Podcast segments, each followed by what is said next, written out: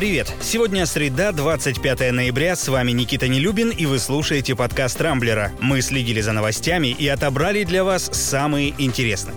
Похоже, жители Москвы скоро окончательно окажутся, что называется, под колпаком. Накануне столичный департамент информационных технологий разместил на сайте госзакупок тендер о разработке системы, которая будет непрерывно отслеживать активность горожан. Она станет частью информационной системы СТАТС, которую власти разрабатывают уже третий год. Ранее на нее уже было выделено около 53 миллионов рублей, а теперь решено вбухать сразу 280. Предполагается, что в систему должны загружаться профили профили пользователей всех городских услуг. То есть Статс будет знать, например, все о задолженностях или дорожных штрафах москвичей, а также анализировать их участие в соцопросах, посвященных различным сферам жизни города. И все это якобы ради того, чтобы чиновники могли лучше планировать городскую инфраструктуру. То есть надежды на хороших специалистов в этой области уже, видимо, нет. В техническом задании подчеркивается, что сбор данных обезличит. В них не будет информации о фамилии, имени, отчестве или месте рождения пользователя. И тут же возникает вопрос, а что мешает разработчикам незаметно включить это в функционал системы? Кстати, такие же опасения высказывают и эксперты по кибербезопасности. Они уверены, что данные будут полностью персонализированы и могут попасть на черный рынок. Ну а я напомню, что ранее в Москве запустили многоуровневую систему слежения за передвижениями жителей. И тоже вроде как обезличенную.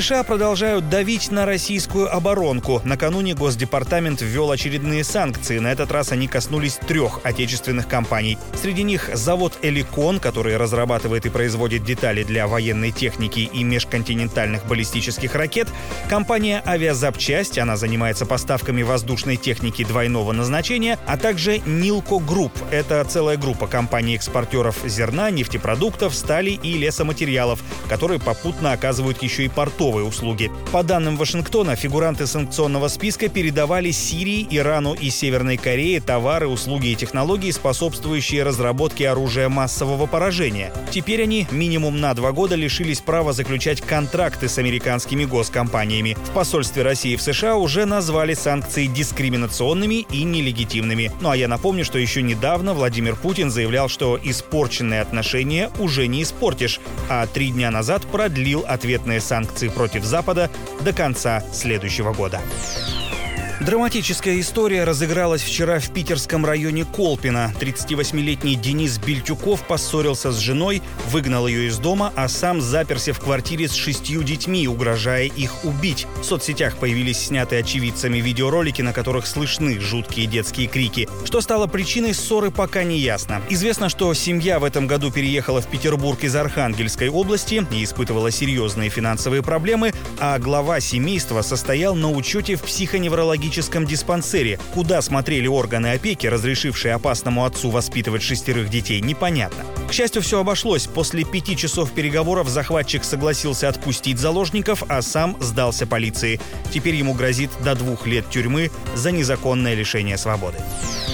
Ну и какой же выпуск подкаста без новостей о коронавирусе? Пока что они, к сожалению, безрадостные. Сразу в шести регионах России ситуация с ковидом сложилась критическая. Накануне это признали даже в правительстве, хотя, как мы знаем, власти обычно предпочитают более мягкие и обтекаемые формулировки. Самая большая беда сложилась в Крыму, Орловской и Ивановской областях, в Мордовии, Коми и Санкт-Петербурге. Там занято уже больше 90% коечного фонда, хотя ранее Кабмин обязал регионы держать свободными не меньше 15% коек. Как видим, несмотря на это, многие клиники до сих пор испытывают острую нехватку мест.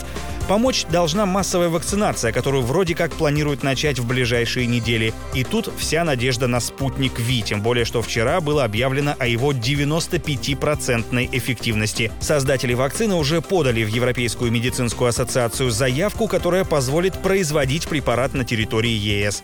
Ну и продавать, конечно. Причем стоить одна доза, по словам разработчиков, будет меньше 10 долларов. Это втрое дешевле, чем американские и европейские аналоги. Но тут главное, чтобы низкая цена не отражалась на качестве препарата. Между тем, лидерство в гонке вакцин неожиданно перехватила британская компания AstraZeneca. Еще вчера мы рассказывали, что эффективность ее вакцины составляет всего 70%, то есть ниже, чем у других. Однако, как выяснили журналисты радиостанции «Коммерсант ФМ», разработчики пробовали два варианта дозировок. Один дал эффект в 60%, а второй больше 90%. То есть просто было заявлено среднее значение. В AstraZeneca уже заявили, что планируют создать 3 миллиарда доз вакцины. Это означает, что к концу следующего года она будет доступна во всем мире.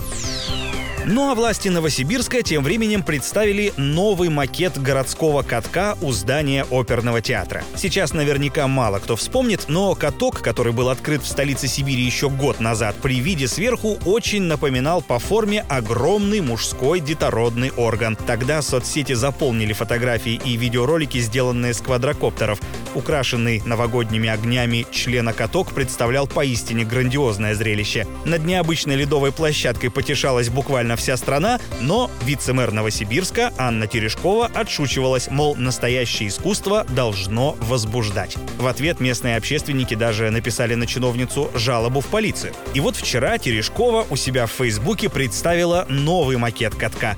И, судя по опубликованному фото, он практически ничем не будет отличаться от своего прошлогоднего предшественника. Вице-мэр рассказала, что 80% жителей Новосибирска отнеслись к оформлению площадки хорошо. В конце концов, главное не форма, а содержание. Впрочем, как отметили журналисты «Медузы», фаллический каток вполне тянет на символ года, поскольку весьма точно отражает то, как он у многих прошел и чем, собственно, заканчивается. На этом пока все. С вами был Никита Нелюбин. Не пропускайте интересные новости, слушайте и подписывайтесь на нас в Google подкастах и CastBox. Увидимся на rambler.ru. Счастливо!